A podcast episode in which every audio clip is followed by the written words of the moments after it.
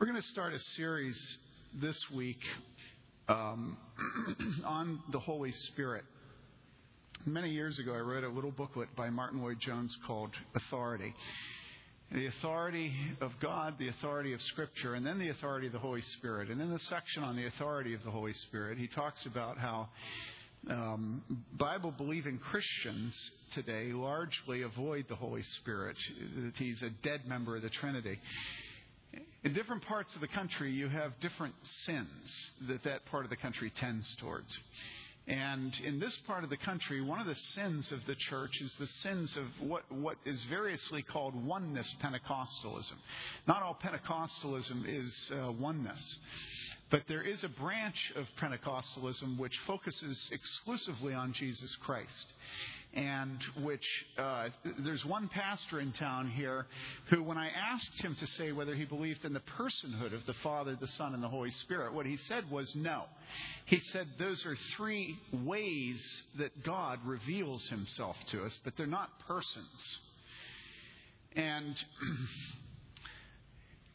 the evangelical world, which if you've come to this church through the internet, you know that we say that we're Reformed and Evangelical. The Evangelical world largely lives like oneness Pentecostals, where um, we focus on Jesus Christ and sometimes on God the Father, but the Father's scary, and He's the Old Testament, and He shakes mountains. And so, even though we, we pray to God as Father often, we really don't like to think of God the Father as much as Jesus, because as my father said to me, preach on Jesus. The people love Jesus. Why? Because Jesus is tender.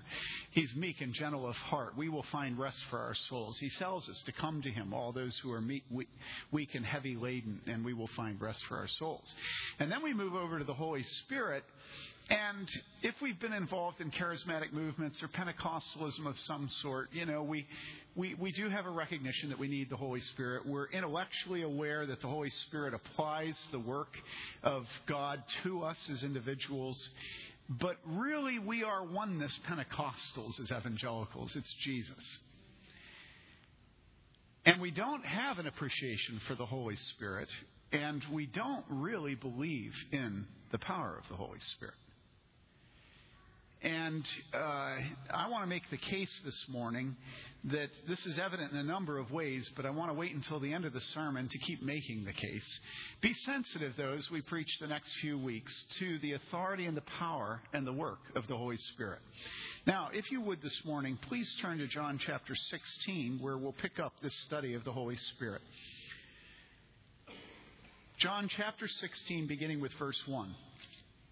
If you know the book of the Gospel of John at all, you know that John has what's called the upper room discourse. This is the long teaching that Jesus did in the upper room with his disciples around the Last Supper. All right? And if you look at the surrounding chapters to John chapter 16, you'll see some of the themes that he struck during this upper room sermon or discourse. You'll see that the Lord's Supper is chapter 13. Then, verse 21, the heading is Jesus predicts his betrayal. Then, chapter 14, Jesus comforts his disciples. And if you've been at a, if, if you've been at a funeral, most likely you've heard a sermon from John chapter 14 uh, you believe in God, believe also in me. In my Father's house are many mansions or dwelling places. I go to prepare a place for you. I will come again that where I am, there you may be also. Then in verse 16 of chapter 14, Jesus begins to speak on the work of the Holy Spirit. Let me read the first two verses there. Jesus says, I will ask the Father, and he will give you another helper, that he may be with you forever. So the context is Jesus saying, I'm going to leave. I'm going to go. He's been telling them he's going to die. I'm going to leave. I'm going to die. I'm going to be crucified. I'm going to go. And now he says, I will ask the Father, and he will give you another helper. So the context is, I have helped you, but you will be given another helper, that he may be with you forever. In other words, someone that won't leave. And he says that is the Spirit of truth, whom the world cannot receive because it does not see him or know him, but you know him because he abides with you and will be in you. So he opens up the work of the Holy Spirit Then in verse uh, chapter 15, he talks about abiding in him as the vine. Then he talks about the disciples' relationship one to another.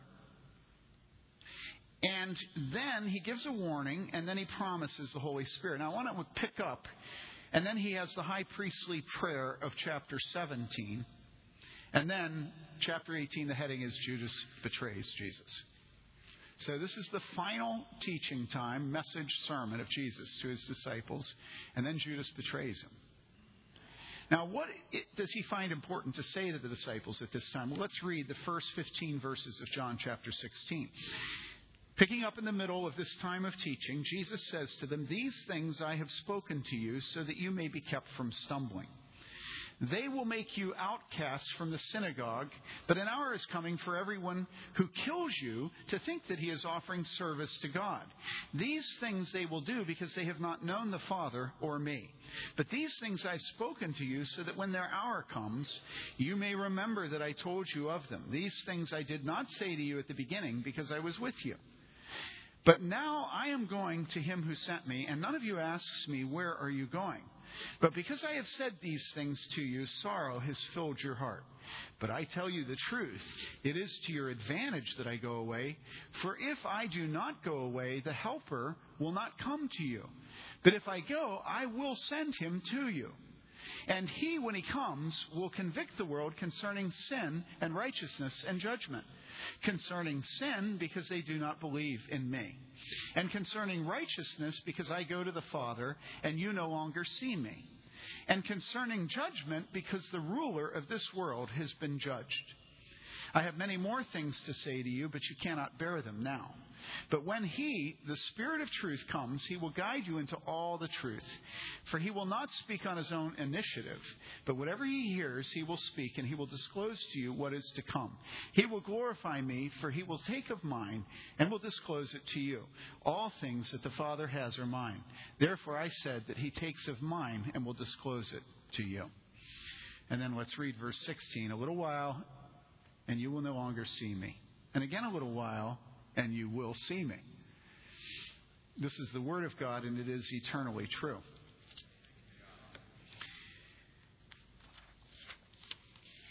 Now, we've seen what the setting of the passage that we just read is that it's the upper room discourse, teaching, sermon, and that the time is getting close for the departure of Jesus Christ.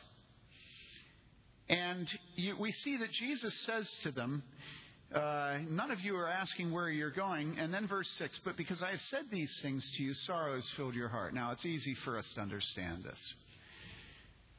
Yesterday, I got a letter from the president of Reformed uh, Theological Seminary, whatever it's called, up in Pittsburgh, the uh, the uh, Reformed Presbyterian a cappella Psalter only seminary.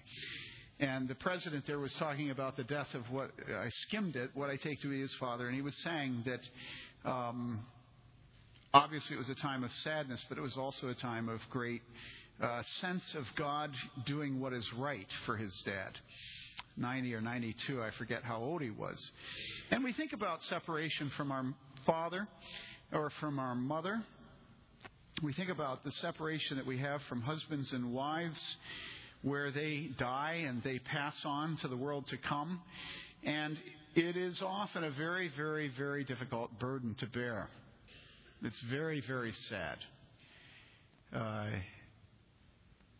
if a couple has had a good marriage and the husband or wife dies, it helps to think of God saying the two shall become one and thinking of the, the couple being one body and being ripped right down the middle, and one's left and the other goes. Uh, it took my mother months and months and months before she could bear to go to church after dad died. Why? Well, because the pain of sitting in church without my dad next to her. Now, whatever the pain is that we've experienced in the death of a loved one, father, mother, son, daughter, think of the pain of the disciples with the departure of Jesus Christ. Now, we can go for the shock and awe things, and what are they? Well, the fact that everywhere he went, he did things that no man had ever done. He made the blind able to see, he made the deaf able to hear, he healed the lame, he fed the 5,000, he stilled the storms. He cast out demons. He raised the dead. So you think of his shock and awe campaign, or rather the shock and awe campaign of his father placing his approval on his son. And this is what all these miracles represented. And you just think how accustomed the disciples and everybody else came to seeing all the evil in the world whooped up on by Jesus. And that would be no small thing. Imagine if we could simply go to Jesus and Bob would be able to dance. You know, imagine if we could go to Jesus and the child that has died, uh, the only son of his mother, is raised from the dead. Lazarus walks out of the tomb and doesn't smell. So for Jesus to leave takes all that stuff and it's gone. Then you take the things that matter even more, and that is what? That is the fact that every word that comes out of him is absolute truth. That Jesus never lies and he never massages your ego. You never feel like he's flattering you. That he diagnoses you properly, your heart. He gets right to the heart of things. He says things like, You have heard it said that you shall not commit adultery, but I say to you that any man that looks on a woman with lust in his eyes has committed adultery. And every man goes, Finally! He got me right! I'll never forget when Jimmy Carter in the pages of Playboy talked about his battle with lust of his eyes and how many times he committed adultery with his eyes. You can think what you want of Jimmy Carter, but I was so proud of that man. And no, I didn't read it in Playboy. and so Jesus not only did the miracles and showed that he was the creator of this world. What would all of the what would have all of the evolutionary biologists and cosmologists who are agnostics or atheists have said when they were around Jesus and they saw him calm a storm? Where does that come from? Was that evolutionary? Where did that authority come from? Might it have occurred to them that this is the one who created all things? Might it have occurred to them when they saw him raise a man from the dead that it is he that hath made us and not we ourselves? And so this is Jesus. And then he speaks truth, but it's even beyond that. It's that he's unbelievably lovable. Did you ever think about that? Why do you think Mary and Martha were there very early in the morning? Why do you think that a bunch of women supported him out of the wealth of their household during his itinerant ministry? Do you ever think that Jesus was a very, very lovable man? Do you know if you had seen him cleansing the temple with a whip, you would have loved him? Unless that is, you had one of the little exhibits, one of the little booths, and then maybe you resented him but if you were his disciples, the mass that followed him, you would have found him. And then think of the disciples themselves, the twelve. The Son of Man had no place to lay his head, and they were with him at every point. And so their hearts had completely gone gaga for Jesus. So much so that the Apostle Peter, when he was told that he would betray Jesus, he swore up one side and down the other he'd never betray Jesus. Never. And why? Well, you know why it is. It's because Paul, uh, it's because Peter was so completely in love with Jesus. You remember that scene where Jesus is going up to Jerusalem and all the tension is building and everybody feels like it's going to happen. This is it, dudes. And then they say, well, all right, let's go up with him and die with him. Remember that? They loved him. So now Jesus says, I'm leaving. And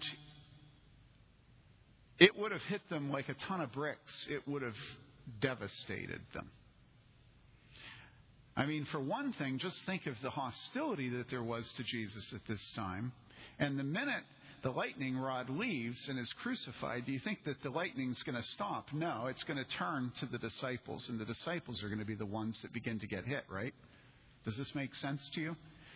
And so, in a real sense, they're going to have foreboding about the fact that Jesus is going to be gone and the hostility of the scribes and Pharisees and religious leaders is going to turn on them.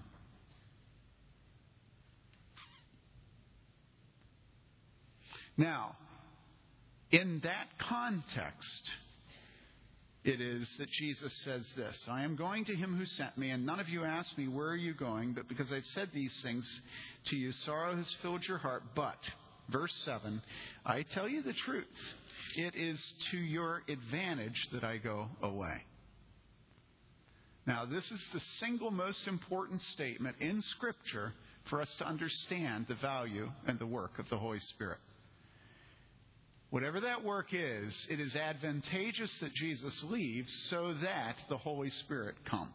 It is to your advantage that I leave so that the Holy Spirit and His ministry will come. It is to your advantage that I go away, for if I do not go away, the Helper will not come to you. But if I go, I will send him to you. Now, does this mean that the Holy Spirit was never there before? No. It doesn't mean that the Holy Spirit was not at work, was not present prior to this. But it does mean that in some way that Scripture doesn't make clear to us, the Holy Spirit came in power following Christ's ascension in a way that he had not been there in power before. And of course, what you see immediately is the day of Pentecost. When you see Peter preaching and you see the power of the Holy Spirit. We'll get into that a little bit more in a second. And so Jesus says, For if I do not go away, the Helper will not come to you, but if I go, I will send him to you. And he, when he comes, so it's good that Jesus goes so that the Holy Spirit will come. If he didn't go, he wouldn't come, but if he does go, he will come. And now Jesus begins to open why that's good. He says, and he, when he comes, will what? Will convict the world concerning sin and righteousness and judgment. I'm going to send you the Comforter. It's good that I go because then he can come. If I didn't go, he couldn't come. When he comes, he will convict the world of sin and righteousness and judgment. And then he opens up sin a little, opens up verse 10, righteousness a little, opens up verse 11, judgment a little. And then he says, verse 12, I have many more things to say to you, but you can't bear them now. But when he, the Spirit of truth, comes, so sin, righteousness, and judgment, now we jump forward and we get a little more. Sin, righteousness, and judgment is the ministry of the Holy Spirit. But the ministry of the Holy Spirit is also, verse 13, when He, the Spirit of truth, comes, He will what? He will guide you into all the truth. For he will not speak on his own initiative, but whatever he hears, he will speak, and he will disclose to you what is to come. He will convict the world of sin, righteousness, and judgment. He will guide you into all truth. And then, verse 14, what? He will glorify me for he will take of mine and will disclose it to you. So, this is a summary of the ministry of the Holy Spirit.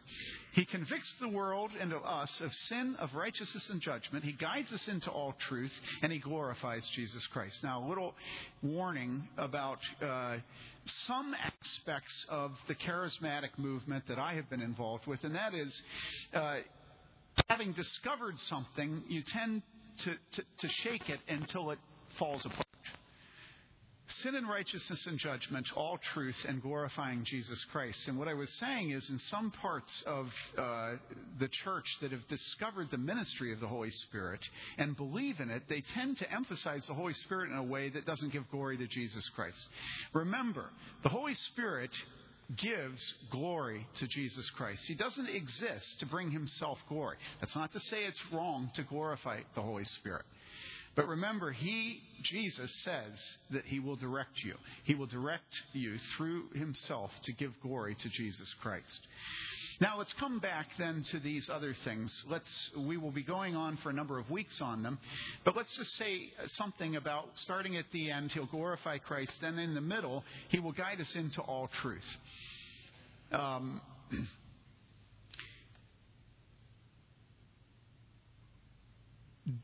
Is truth something that we care about and that we love? Truth.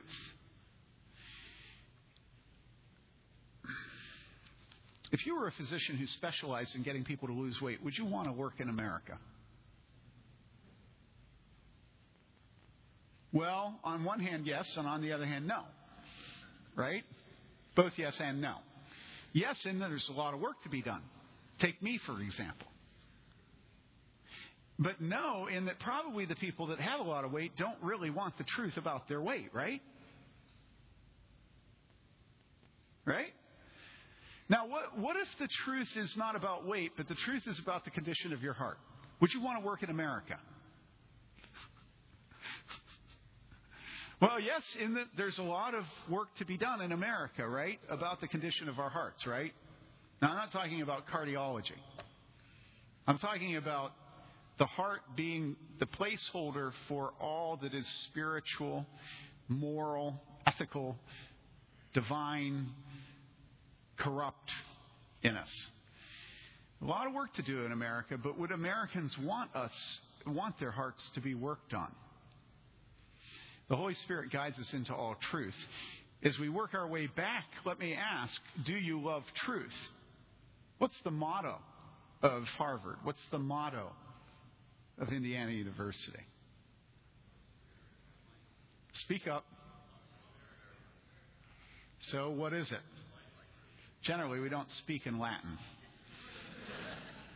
It is a Latin phrase, right? Light and truth. So we're in a community where all of the tax dollars of the, United, of, of the state of Indiana are poured into so that we will discover light and truth, right? Don't be cynical. It's been a lot of money paid for your tuition. So why did he laugh? Is it because he's young and immature? No, it's because he has not learned to lie. And that's really what is an awful lot of our world is our world teaches us that the older you get, the more sophisticated we do get in lying. And so, uh, when it comes to truth, we can look at universities and colleges today and say that an awful lot of what goes on there is actually propaganda, and it's not truth. So, what? Am I just beating up on IU because I'm out here on the west side? No. What about the church? If any place should have truth at its center, it should be the church. And so, do churches exist to give you the truth? No. Churches exist to protect you from the truth. You say, how could you be so cynical? Well, because generally we don't like the truth. That's why it is the ministry of the Holy Spirit to give us truth. If it were something that could be humanly given to us, if it were simply an A plus B equals C, if it were, uh, you know, like putting up a two by four, if it were something as simple as, you know, driving the car from here across town, then you wouldn't need the Holy Spirit to do it. You have the car, you have the foot, you have the key, you have the gas, you drive. You've got the roads, you drive. But the Holy Spirit leads us into all truth. And every single institution that is associated with this fallen world, whether it is the church or it's a university with a motto like that, light and truth, or whether it is a doctor's office, is corrupted because we hate truth. And so, doctors, one of their principal skills is learning how to give truth in such a way that you love them for it. Which means many doctors don't give you truth. There's a doctor in town here who exists to give you drugs legally. All right? If you're a drug addict, not if you have back pain. Now, he does prescribe that too. But if you're a drug addict, you know you can go to this man and he will give you legal drugs legally so that you can be a drug addict. Now, is that doctor helping you? Well, I guess it depends on whether you're a libertarian or not, which I'm not. I don't think it's good to have legal drugs. I don't think it's good for doctors to do it. But that doesn't matter. The point is, doctors are supposed to tell us the truth. They're supposed to never do any harm. That's their first principle. And here's a doctor prescribing. Now, we can all say, well, that guy's awful. But the fact is, doctors, the fact is, elders, the fact is, preachers, the fact is, mothers and fathers lie to us all the time. They lie about the consequences of our sin. My son was telling me recently of an apology he heard from a young man to another young man who he had lost his temper with this other young man in, in, in a game. And so this young man had to apologize to the other young man for what he had done in the game when he lost his temper. And so the young man, being still impressionable, actually gave a sincere apology and didn't excuse himself. And then my son said, but what was interesting was immediately the father did what? The father said, but so and so did such and such, and my son such and such and so and so, and completely made a shambles of his son apology. Truth. Where's truth? Last time you apologized to your wife, did you say, honey, I'm sorry? But.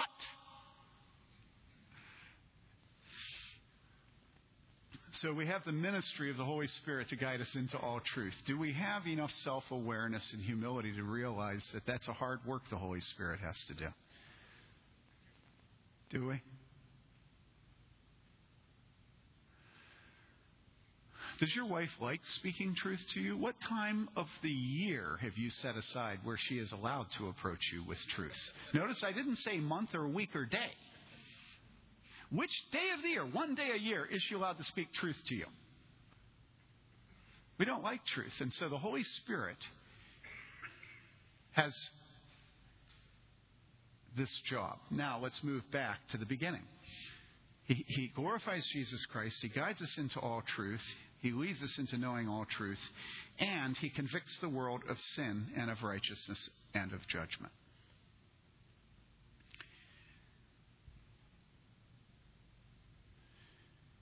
Now, what does it mean to say that the Holy Spirit convicts the world of sin and of righteousness and of judgment?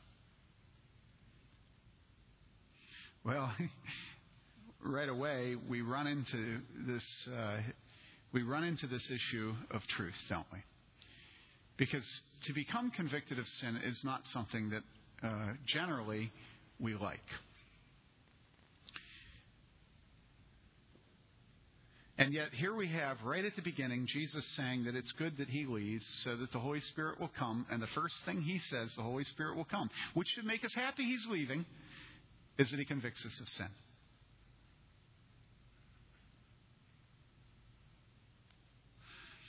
Now, I want to do something here because it's one thing for us to hear intellectually Jesus is leaving, the Holy Spirit is going to come, and it's good that He comes. He convicts the world of sin and righteousness and judgment. It's another thing to see a living example of this work of the Holy Spirit. And then to say it was good that Jesus left so that the Holy Spirit would come so that this would happen. Now let's look at the example. The day of Pentecost, we all know that's when the Holy Spirit came in power. So let's turn there to the account of the day of Pentecost, and it's found in Acts chapter 2.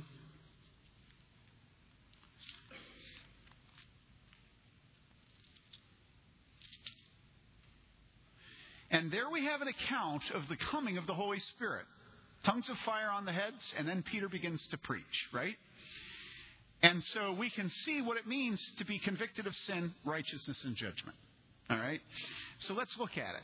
When the day of Pentecost, verse 1 had come, they were all together in one place, and suddenly there came from heaven a noise like a violent rushing wind, and it filled the whole house where they were sitting. And there appeared to them tongues of fire distributing themselves, and they rested on each one of them. And they were all what? Filled with the Holy Spirit, and began to speak with other tongues as the Spirit was giving them utterance. Then it goes on and talks about how people heard in their own language. Some thought they were drunk. Finally, Peter begins to speak, verse 14. Taking his stand with the eleven, raised his voice and declared to the men of Judea and all you who live in Jerusalem, let this be known to you and give heed to my words, for these men are not drunk as you suppose, for it is only the third hour of the day. But this is what was spoken of through the prophet Joel. Then, verse 22 Men of Israel, listen to these words Jesus the Nazarene, a man attested to you by God with miracles and wonders and signs which God performed through him in your midst, just as you yourselves know. This man, delivered over by the predetermined plan and foreknowledge of God, you nailed to a cross by the hands of godless men and put him to death. But God raised him up again, putting an end to the agony of death, since it was impossible for him to be held in its power. For David says of him, I saw the Lord always in my presence, for he is at my right hand, so that I will not be shaken. Therefore, my heart was glad and my tongue exalted. Moreover, my flesh also will live in hope, because you will not abandon my soul to Hades, nor allow your holy One to undergo decay. You have made known to me the ways of life. You will make me full of gladness with your presence. Brethren, I may confidently say to you regarding the patriarch David that he both died and was buried, and his tomb is with us to this day. And so, because he was a prophet and knew that God had sworn to him with an oath to seat one of his descendants on his throne, he looked ahead and spoke of the resurrection of the Christ, that he was neither abandoned to Hades, nor did his flesh suffer decay. This Jesus raised up again, to which we are all witnesses. Therefore, having been exalted to the right hand of God, and having received from the Father the promise of the Holy Spirit, he has poured forth this which you both see and hear. For it was not David who ascended into heaven, but he himself says, The Lord said to my Lord, Sit at my right hand until I make your enemies a footstool for your feet. Therefore, let all the house of Israel know for certain that God has made him both Lord and Christ, this Jesus whom you crucified. Now, I'm not going to take time to go through all the quotes of the Old Testament, which, if you have a Bible like mine, are in small caps on the text. Um, but I do want to note the major points of what's going on here. And what you see here is the Holy Spirit's work through the mouth of Peter, convicting the world of sin and of righteousness and judgment. Now, where is the sin? Well, look at the response of the people. Now, when they heard this, they were pierced to the heart. Why were they pierced to the heart? Because they were convicted of sin. The Holy Spirit had done his work.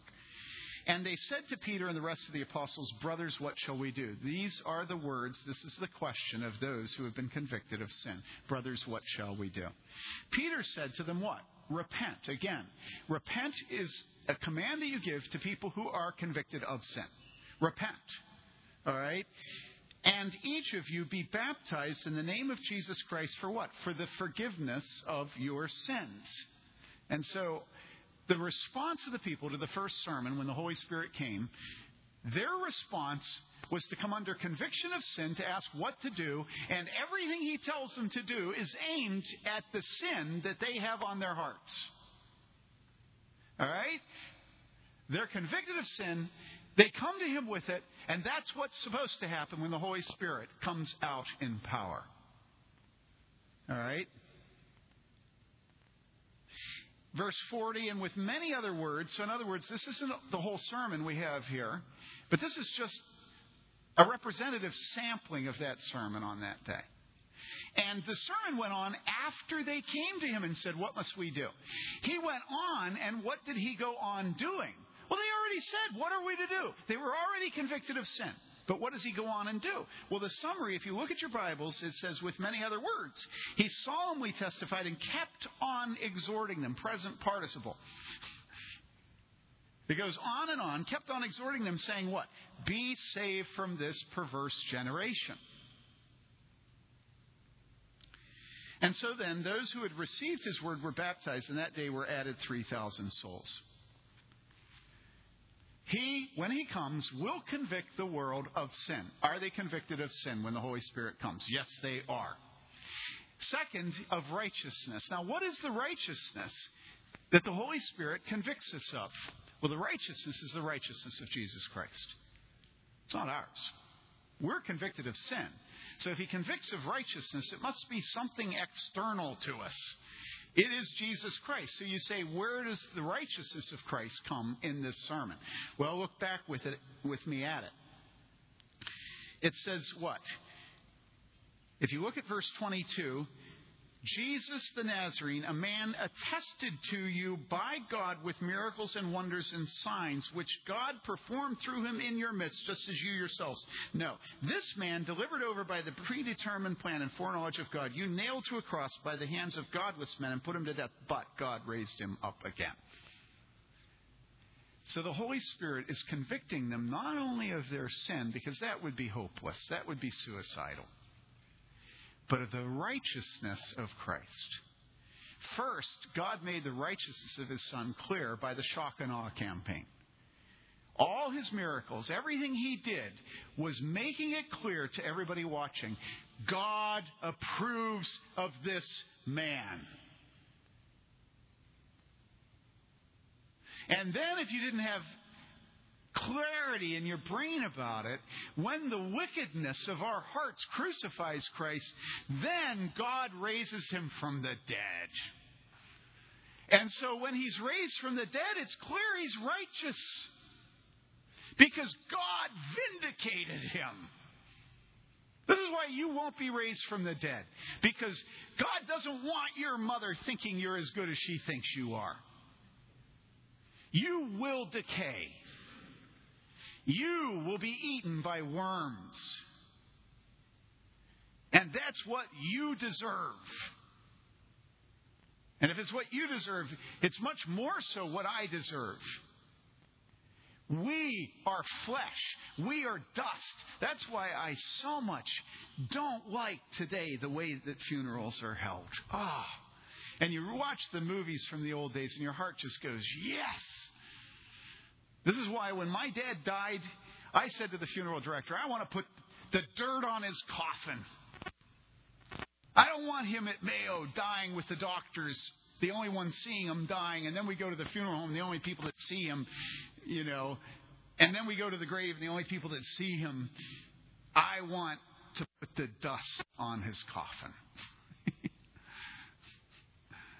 what does that have to do with this?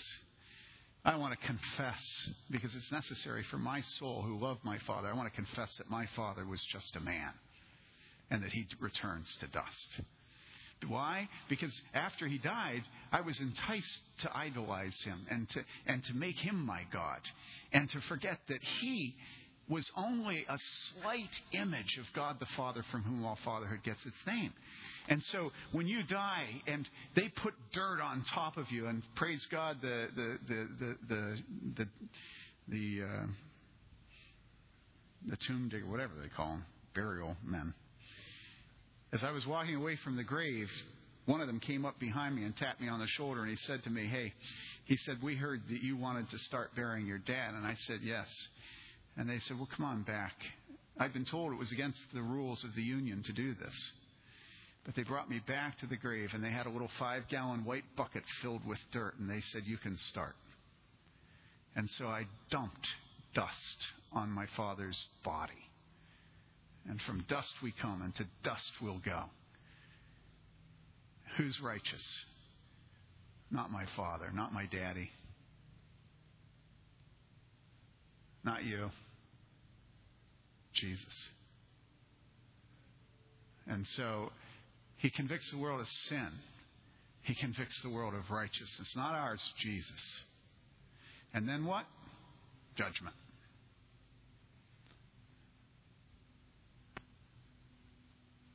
The conflict set up perfectly. Over here we got sin. Over here we have righteousness. And facing us is judgment. Save yourselves from this perverse generation. What is that? Warning. He is appointed a day when all men will stand before him and give account for every idle word, let alone every deed. If you think that this was how you dealt with a very earthy people, namely the Hebrews, who had a lot of laws about what they would and wouldn't eat, referred to the Samaritans and others as goyim, if you were tempted to think that in a more sophisticated postmodern day that you would have to engage the narrative.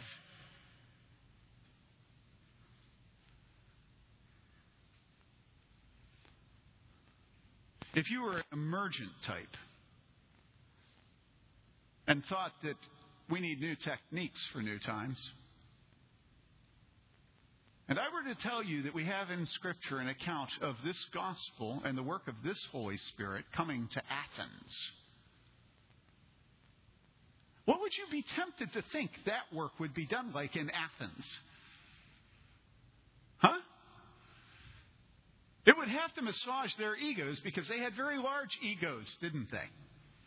And if I were to tell you that if we were to come to Oxford or Cambridge or Harvard and adapt the narrative to the context, to contextualize the gospel, would the gospel at Harvard or at Cambridge or at Duke, would the gospel be the Holy Spirit convicting the world of sin and of righteousness and of judgment? Do you think that the Apostle Paul, when he went into Athens in the Areopagus, had his message centered on sin and righteousness and judgment? Do you think that today, when you bring a soul who is lost in their sin, without hope in this world, do you think when you bring that soul to church that that soul should be given the ministry of the Holy Spirit? Do you have faith in the work of the Holy Spirit? Or have we become so sophisticated, so educated, so postmodern, so emergent, so decadent, that no longer do we want the ministry of the Holy Spirit?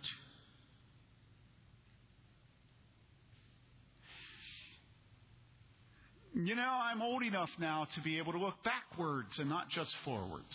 And looking backwards has its advantages. One of the advantages is I can remember watching Willow Creek blossom. That was my home county, DuPage County. I remember looking at all the fancy buildings they were building and, and seeing diagrams of the people they had out in their parking lots. And I remember my mother being in Bible studies with women from Wayne who all went to Willow Creek because it was the happening place. And people from Wayne do the happening thing. And they have horses.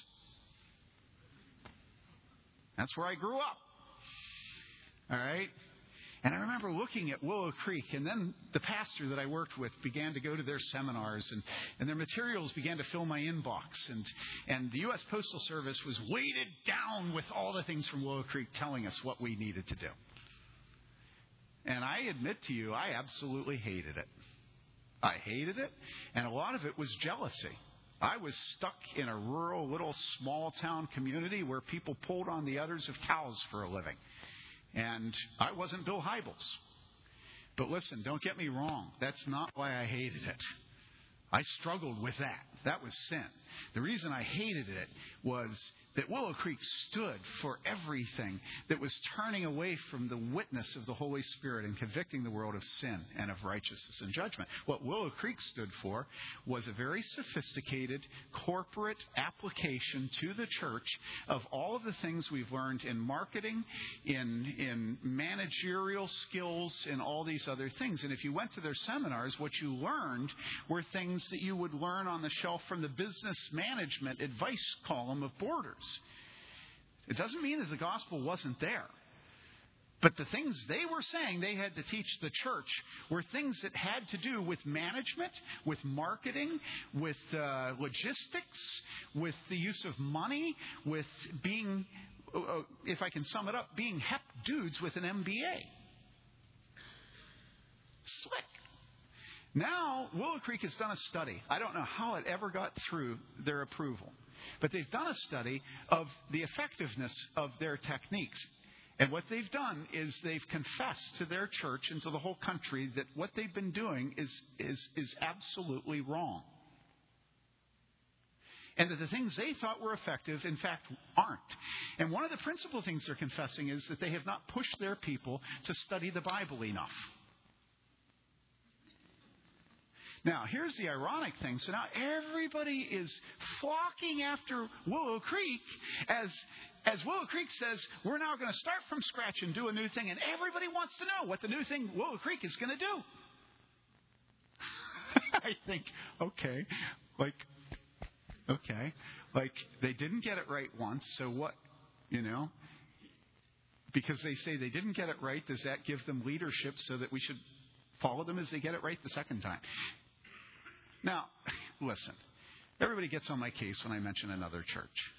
This church has more than enough errors to go around. This, this church, okay? We've done a lot of things that are stupid. If you want to know some of them, go to the elders. They'll tell you. I'll tell you. So the issue isn't that Willow Creek has not done anything right and only does wrong things. But the issue is, Willow Creek does stand as a placeholder in our country for the loss of the ministry of the Holy Spirit. We, when we looked at Willow Creek, did not trust in the ministry of the Holy Spirit to convict the world of sin and righteousness and judgment, but we stood and bowed down to the altar of corporate success and management styles and money. Everything that DuPage County had, and I knew a lot of the reason Willow Creek was growing, was because DuPage County was the most happening real estate in the country at the time. The, the property values were going through the roof. It's Naperville. Anybody ever heard of Naperville? High tech? Okay? And somehow a church there is growing. And that makes Bill Hybels a guru. What does this have to do with the Holy Spirit? Come on, what does this have to do with the Holy Spirit? Can you see that if we go back to the Word of God, and we see that Jesus says it's good that I go so that, you know, what, what? So that we get new management technique? New marketing techniques so that we learn how to use PageMaker and, and, and InDesign in such a way that it doesn't make us look so stodgy? Huh? We have a hip dude bass player with long bleached blonde hair.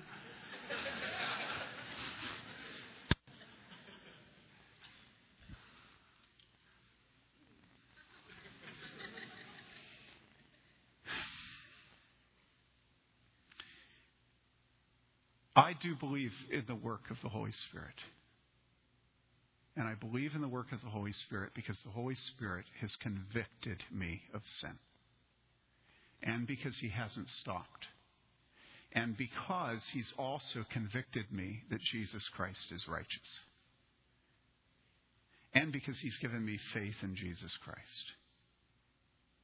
Not myself, but Him and because I know that He has appointed a day when the judgment will come. And that then, no matter how much you hate conviction of sin, and no matter how much you hate Jesus Christ,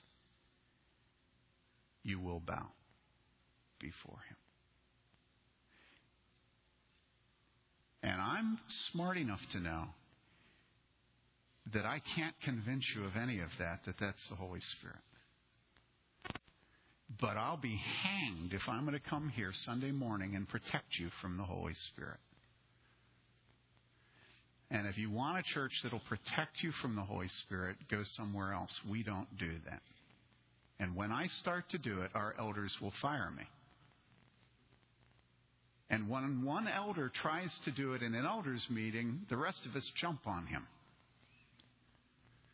And when we don't, that's when you want to find another church. Do you understand this? Do you understand that most religion today is a massive effort at stroking your ego and flattering you? And that most preachers in their sermons make a great show without any danger. And that they exist to protect you from the Holy Spirit. Some of you, it's been years since you have been convicted of sin in any sermon in your church. What's the point? You know, if I want to be flattered, I could go to the Hyundai dealer. you know? God is God. I am not God. I have no right to change his message. I have no right to silence his Holy Spirit. And this is a place where you can't survive unless you are willing to not just embrace justification, but sanctification. In other words, you come to Christ on your knees confessing your sin. And then you are a part of the great, uh, the great host that is pilgriming to heaven and is day by day by day by day being convicted of sin and righteousness and judgment. And you say, oh, no, no, no, that's not what Christians are all about. What Christians are all about is being born again, and then after that, they have no fear. There is therefore no condemnation to those that are in Christ. And I say, you've got half of it. You've got justification. Whatever happened to sanctification? Why is it that anybody that speaks of holiness in the PCA is accused of being a pietist? Whatever happened to sanctification? So, like, you have to go through the Holy Spirit to become a Christian, but then after you become a Christian, you're done with the Holy Spirit. No. We're not done with the Holy Spirit until we're in heaven, and then we're glorified. Christians believe three things with regard to sin justification, that it will not come on, that it will not condemn, sanctification, that it will not reign, and glorification, that it will not be. Justification that it will not condemn, sanctification that it will not reign, glorification that it will not be. And so Jesus says it's good that he leaves. He tells us the ministry of the Spirit. He tells us it'll glorify me. He tells us it'll lead you into all truth. He tells us that it'll convict you of sin and righteousness and judgment. So do you believe in the ministry of the Holy Spirit? Do you love it? This last week, I had the privilege of having a young man at this church come to me and confess a very serious sin that he had been involved with with someone else for three years. Happens all the time. And because I was a good evangelical preacher, I said to him, Son, sin that grace may abound. Don't guilt trip yourself. We all fall. you know? Claim your victory in Jesus Christ. Don't doubt that you're a Christian. Whatever you do, don't doubt. Is that what I did? No. I sat there with my mouth shut while he cried. And when he got done crying and confessing his sin, I said, You know, this is beautiful. There's nothing I'd rather do than be here right now. And this is joyful. Here's a young man crying. Why is it joyful? It's joyful because his heart is under the ministry of the Holy Spirit. What do I exist to? But to see your heart under the ministry of the Holy Spirit. I live for that. And so this is a place where if you believe in the Holy Spirit, you may confess sin. You may hear others' confessions of sin, and then you may say what I had the privilege of saying to him, which is, Go, God has forgiven you. You bear it no more. As far as the east is from the west.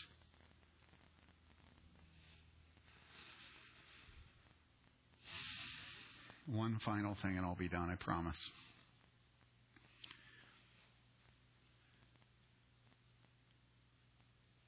You know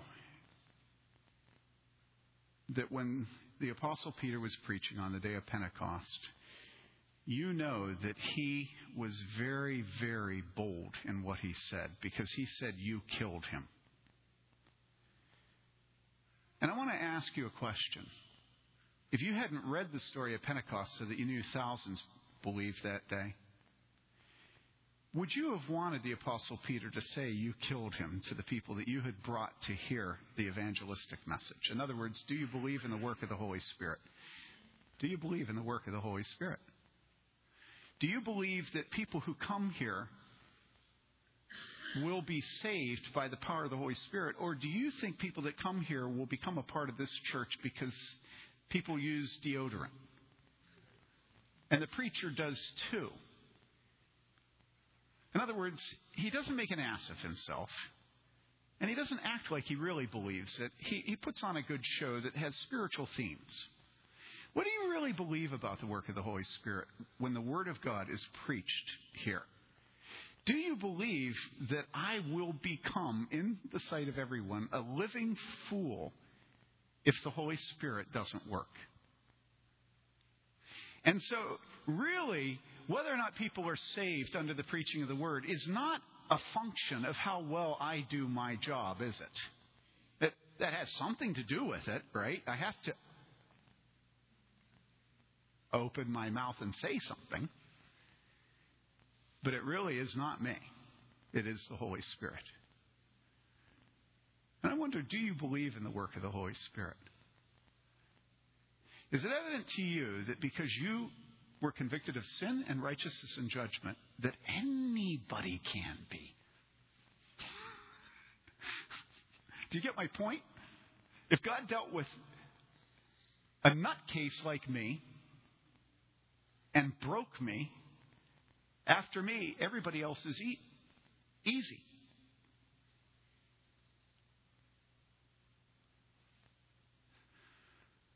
When he comes, he will convict the world of sin and of righteousness and judgment. I just encourage you all dive into the pool. It looks like it's cold, but it's the perfect temperature for your comfort. The minute pride dies, joy comes. Embrace his conviction. Jump in. Let's pray.